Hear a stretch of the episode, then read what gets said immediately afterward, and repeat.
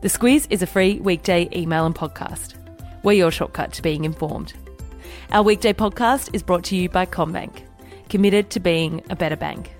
Find out more at commbank.com.au forward slash better. Good morning, I'm Claire Kimball. And I'm Kate Watson. It's Thursday, the 21st of November. In your Squiz today, Westpac's big money laundering breach, fires in South Australia and Victoria, Prince Andrew steps back from royal duties, and it's a day to think deeply. This is your Squiz today. A legal case has been launched against Westpac, which centres around anti money laundering and counter terrorism finance laws. What's the bank accused of, Claire? Westpac's accused by Austrac of 23 million breaches involving about $11 billion in transactions.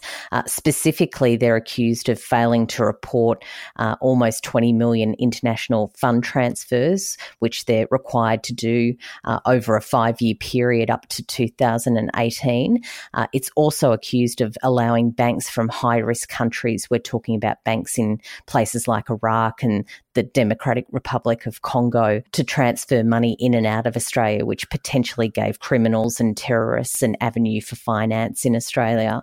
The issue, though, that really has stolen headlines is Westpac's failure to identify the activities of about 12 customers. They were involved in transactions that the regulator says were indicative of child exploitation. As far as what Westpac has had to say, their CEO, Brian Hartzer, yesterday said that these issues should never have occurred uh, and should have been identified and rectified sooner. The Prime Minister also weighed in, saying he was appalled.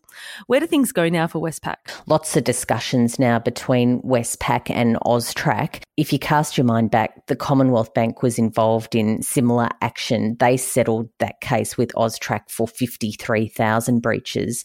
So when you stack 53,000 breaches against Westpac's 23 million breaches, you can see how big this case is. The Commonwealth Bank settled for $700 million. So, of course, uh, there's a big fine potentially in Westpac's future. Moving on now to the Trump impeachment inquiry. Those public hearings roll on, and it seems the name we might need to know is Gordon Sondland. Who is he and why is he giving evidence? Gordon Sondland uh, was a big donor to the Republican Party, and through that connection, he was able to get an ambassadorship from Donald Trump. He was made ambassador to the European Union. So, of course, he's very tied up in what was happening between Donald Trump uh, and Ukraine President Vladimir Zelensky. Zelensky. Uh, Sondland has testified behind closed doors previously. Uh, his first testimony said nothing happened. His second one said something happened. And in this open hearing that's happened overnight, he says that there was a quid pro quo. And that, of course, is the key question that investigators are looking at. Uh, that means that Trump was looking for something from Zelensky uh, in order to let some funding go when it came to their defense systems. For Trump's part, he has told media that he rejects the allegations of a quid pro quo and that he doesn't know Sondland very well.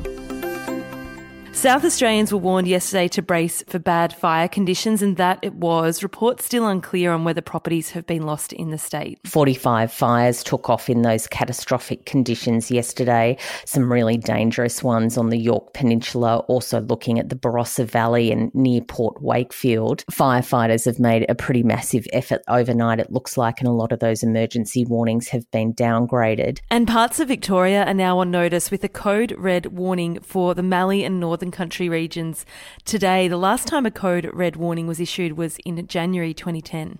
Really dangerous conditions expected there today. What authorities are saying is that if you live in uh, regional areas, if you're on remote farms, the idea is to get into the city centres of places like Swan Hill, Mildura, Bendigo, uh, those sort of places to stay out of harm's way. And still on weather, Sydney siders from today will be on level two water restrictions. That's the highest in a decade.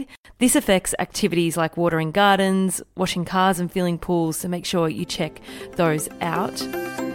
The guards who were on duty the night Jeffrey Epstein, who was awaiting trial for sex trafficking charges, took his own life, have fronted up to court, Claire. They have been charged with doctoring prison records.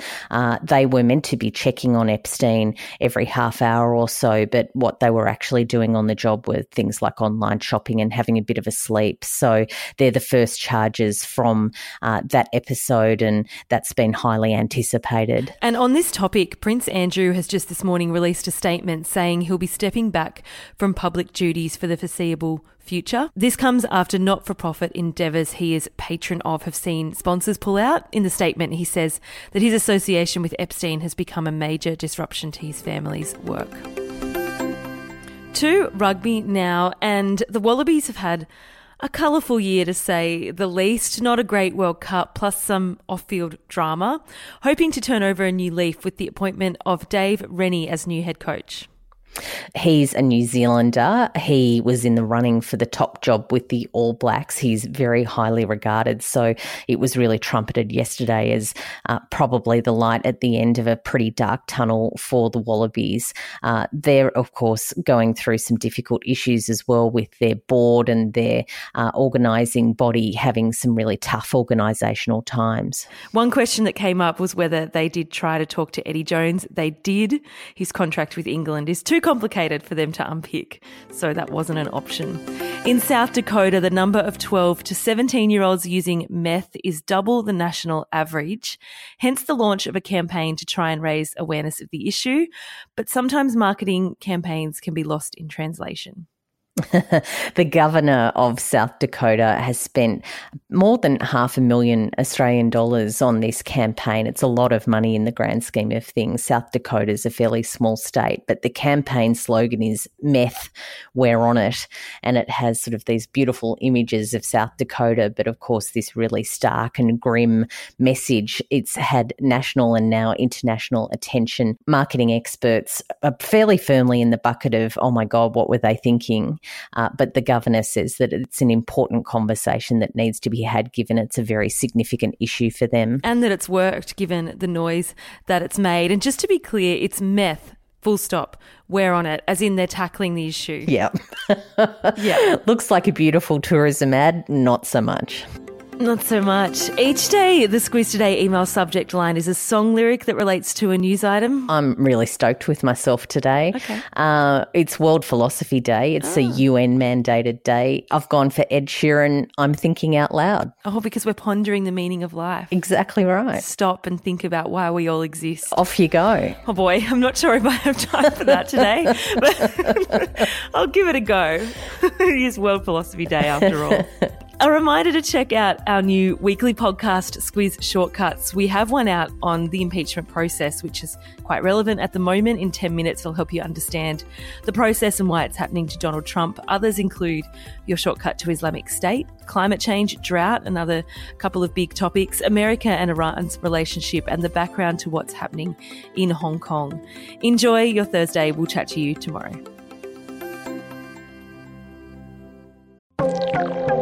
We talk a lot about cybercrime and hacking because almost every day there seems to be some breaking news about another big data breach.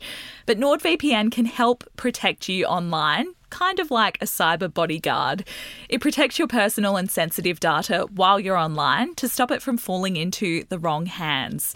That way, you don't have to worry about keeping your identity and private data safe every time you log on. And even if you make a mistake and click on a dodgy link or open a suspicious email, NordVPN's threat protection will kick in and delete it before it makes a mess of your computer. To find out more and get a great discount, visit NordVPN vpn.com forward slash squiz today.